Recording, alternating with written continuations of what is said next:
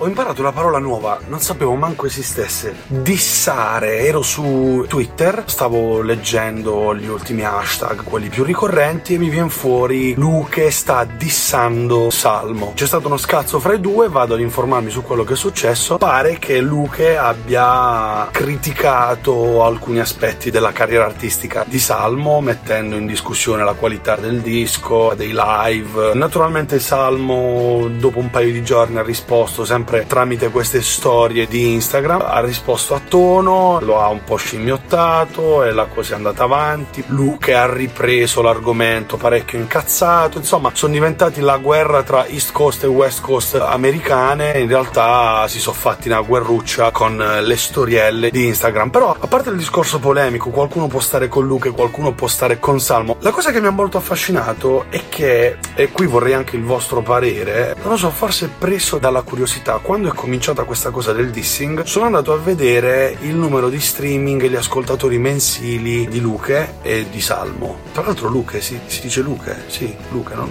non me lo sono mai cagato in vita mia, né uno e fondamentalmente neanche molto l'altro. Salmo era sopra i 2 milioni e mezzo di singoli ascoltatori mensili, invece Luke era intorno ai 700-800 mila nel giorno in cui è nato tutto questo contrasto tra i due rapper. Qualche giorno dopo sono andato a ricontrollare il numero di streaming dei due, Salmo era cresciuto di poco, ma Luke aveva superato il milione e mezzo di ascoltatori singoli mensili. Quindi la mia domanda è, ok sta guerra tra Sardegna e Campania, ci hanno buttato in mezzo pure Fedez che li ha invitati gentilmente a infilarsi un dito su per il culo, ma a parte la, la guerra che si stanno facendo, sarà mica stato un buon motivo per fare marketing virale e aumentare il numero di streaming? Voi che ne pensate? Fatemelo sapere.